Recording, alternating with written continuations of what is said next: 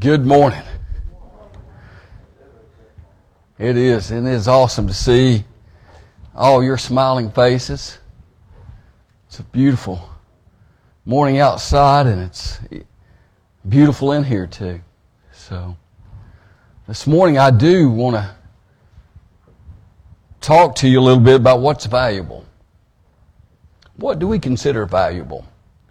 I kind of started it with the children's message. But uh, it is All Saints Sunday. And it seems the older I get, the more I reflect and, and really see the things that uh, are truly important. The things that we should be truly placing value on. One of the most important possessions I have is probably be worth nothing to anybody but me. And I started to bring it today. I think I've done it before. I think I've brought it. But with the way I'm losing things right now, I was afraid to. I found it last. I couldn't find it, and then I found it, and I, once I found it, I'm like, I'm not going to take it. I just want to make sure I can find it. I found it. And all it is is something that uh, it's a check that I never cashed. It was written on December the 25th, 1981. Yeah. It's for $5. I turned, uh, I had turned 18 just a few days before, and my grandmother, my, my dad's mother, was really sick. And it was pretty much inevitable that, that, that things were going to take their course. And when I got that check, again, I was 18 years old, I thought, man, this check I'm going to keep forever. And I thought I'd lied to myself when I couldn't find it last night, but I did find it, and it's where it's supposed to be. The check is worth nothing now. The account's not open anymore. So even $5, of course, in 1981 was worth more, but it's not even really worth $5 anymore. I'm not sure if she made the check out, but it's got her signature on it. Man, it's precious to me. Again, true monetary value, it, it has none. But the value that it has for, for me in my life is unbelievable. But there's things that are more important than money. There's so many things that are more important than money. There's been people who have walked away from lucrative jobs at the height of their career because they may have realized that there's things more important than making money. Probably the greatest basketball coach that ever lived, John Wooden, won I don't know how many national championships at UCLA, and he won one. He decided he was done. He wanted to do other things with his life. Man, don't get me wrong, I like things. I do. But if I listed the most valuable things in my life right now, I don't know that any of them would have any monetary value.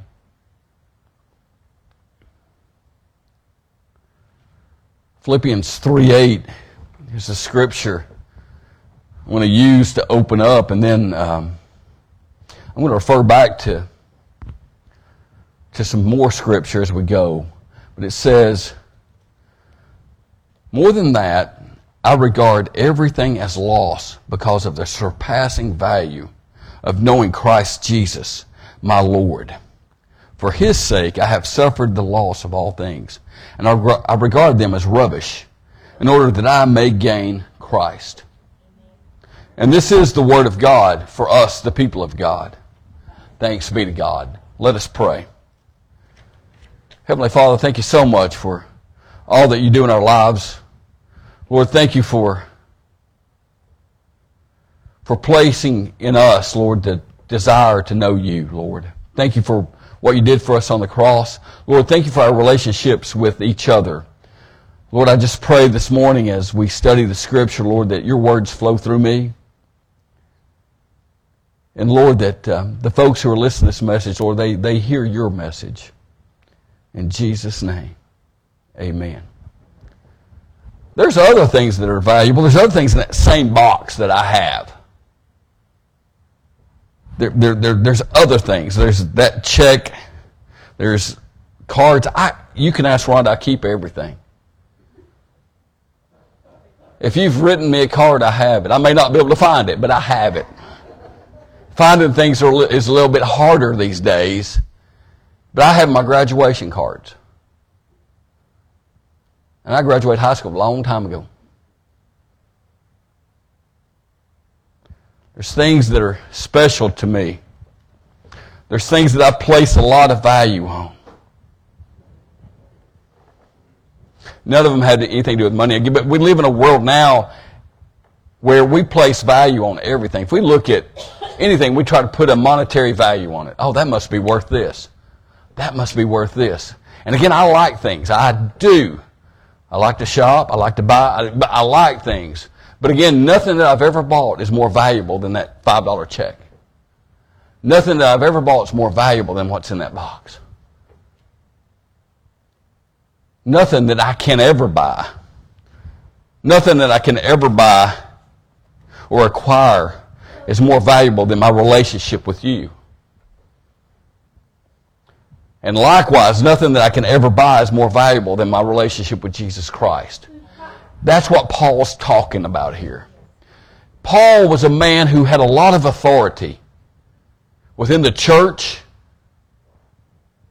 and also, he was a Roman citizen. So he was pretty important at the time. He had a lot of things going for him. He had position, influence, power, prestige. He didn't want for anything. He kind of locked his job too. He went around and he persecuted Christians. That's what he did. That's what he did for a living. Matter of fact, he writes about it Galatians 1.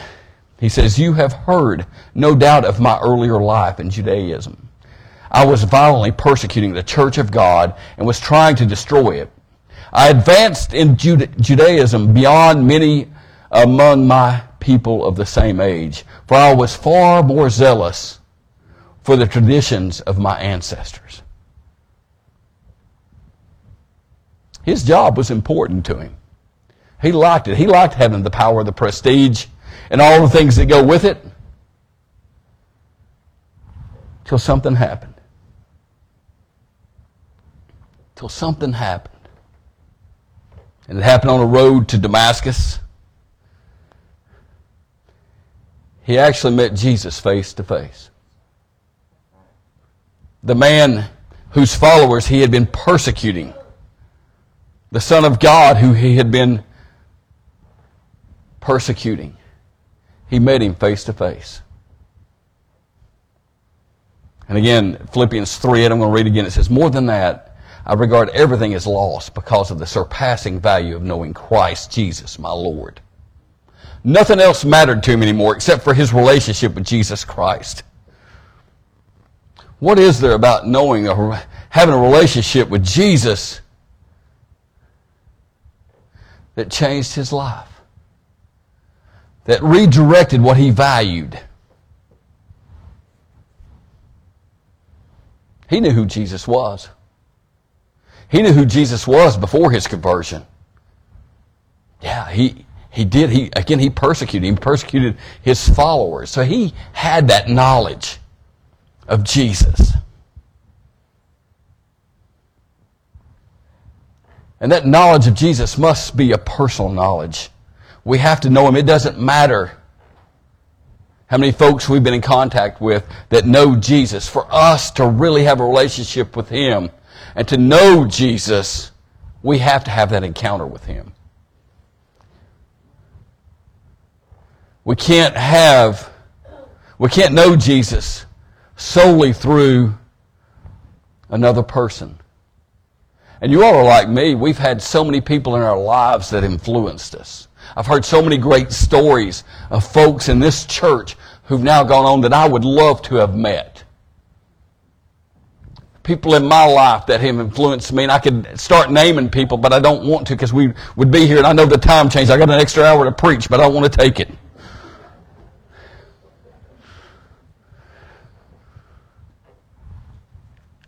But we could go on and name so many people. But until we come to that personal knowledge of Jesus Christ, then we don't know what Paul's writing about right here. You see, like Paul, we must speak in first person on this issue that I may know him. We got to have that personal knowledge. When we have that personal knowledge, usually it becomes an intellectual knowledge, it becomes head knowledge, it becomes a cognitive knowledge. Yeah, we know who Jesus is.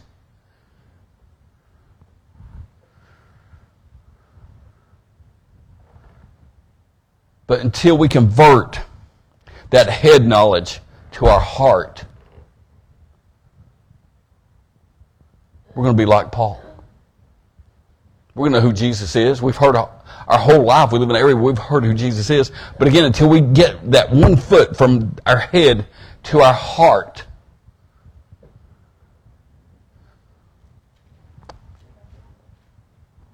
we're not going to know what Paul's writing about. Matter of fact, that head knowledge is important. We got to know who he is, but we got to convert it to love. We have to convert it to love. That doesn't mean that we lose our intellect all of a sudden. No, intelligence or knowledge is very important. It's very important.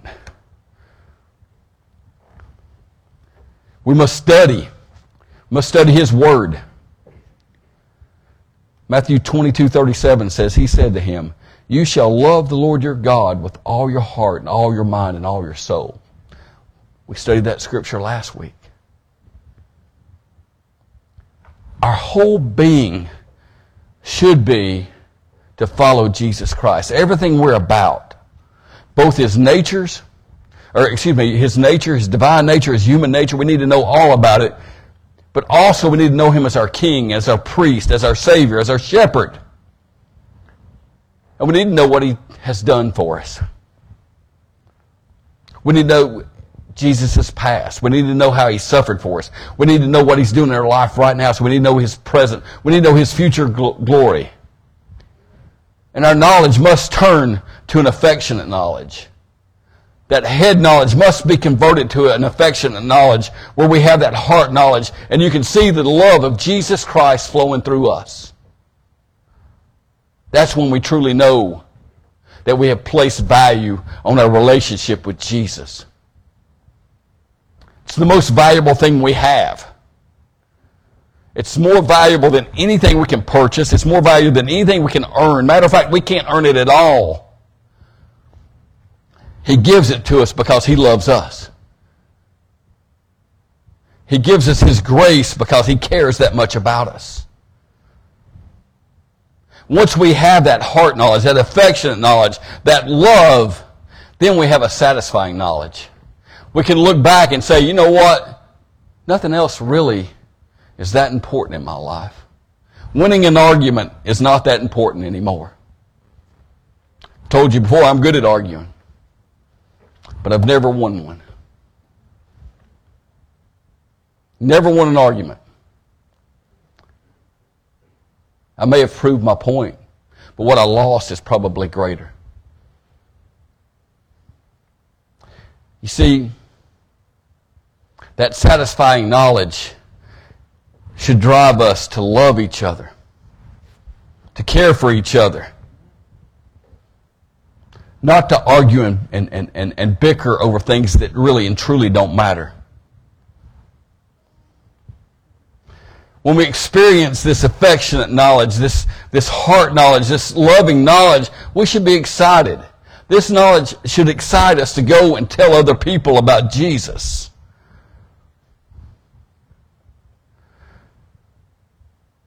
We'll realize that what Colossians 2 3 says that all these things are hidden. All the treasures of wisdom and knowledge are hidden in our heart.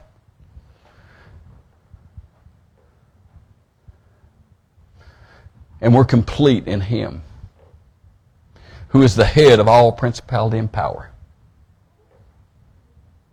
We serve a Lord and Savior who's already won the victory. We don't really have to argue anymore. He's already won the victory. We need to accept His grace and realize that, hey, it's not about Stace no more. It's about Him. It's about everybody else. I've given you this analogy before, but John 3:30 says that we should become less and he should become greater. And I remember that by saying less of Stace, more of grace. When you look at me every day, you should see less of me and more of him if I'm doing what I'm supposed to do. Because you see that if you give me everything in the world, Stace plus everything in the world equals nothing. But Stace plus His grace equals everything. I need nothing else. Nothing else is valuable at all to me except my relationship with Him and my relationship with each of you. Again, when we experience this exciting knowledge, then all of a sudden we're going to see some joyful knowledge. We're going to have joy that surpasses all understanding that people don't understand, even when we're going through trials that we can celebrate because Jesus Christ is the most valuable thing in our life. We can have joy even in our sorrows. Again, I've explained to you the difference between happiness and joy. That happiness is dependent upon circumstances, but joy lasts forever. We can have joy not because of anything we've done, but because of our relationship with Jesus Christ. And our goal now, you get tired of hearing me say this, but our goal every day is to be more like Jesus Christ.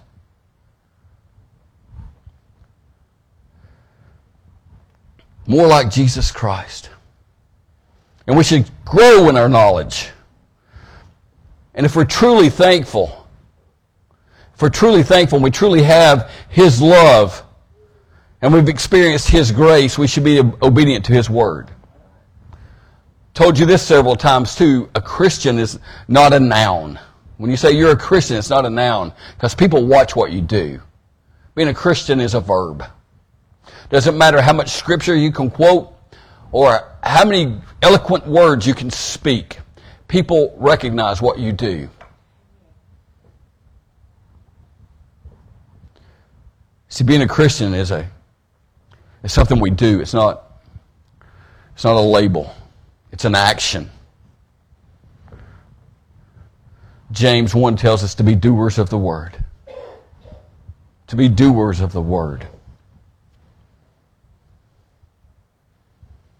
We have this kind of knowledge, when we place this kind of value on our relationship with Him, people will notice the difference.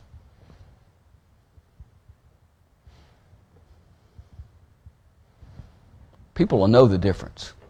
Sometimes we get tired, though. Sometimes we do get tired. And when we do, we need to lay our burdens at the cross. We need to lay them at the altar. That's why Jesus came. Matthew 11, 28 through 30 says, Take my yoke upon you and learn from me, for I am gentle and lowly in heart, and you will find rest for your souls.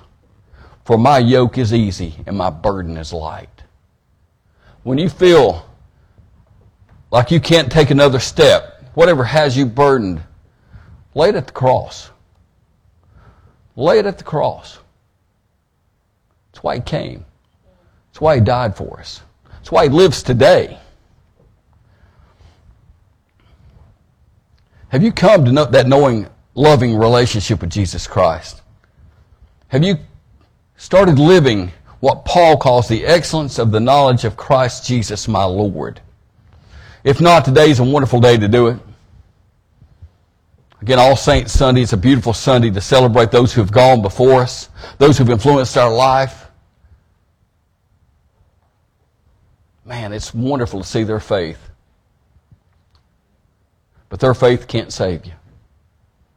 Only your relationship with Jesus Christ can do that. This morning, I want to encourage you to trust Him, obey Him, love Him. Love Him with everything that you have your heart, your soul, your mind. And you will treat others as, or you'll love others as you love yourself. Let us pray. Heavenly Father, thank you so much for all that you do in our lives. Lord, thank you for sending your, your only Son, Lord, that we may be saved. Lord, thank you for, for allowing us to be in a relationship. Lord, help us to remember that we're blessed with so many things in life, but Lord, just a handful of things truly have value. And Lord, the most valuable thing in our lives should be you. In Jesus' name.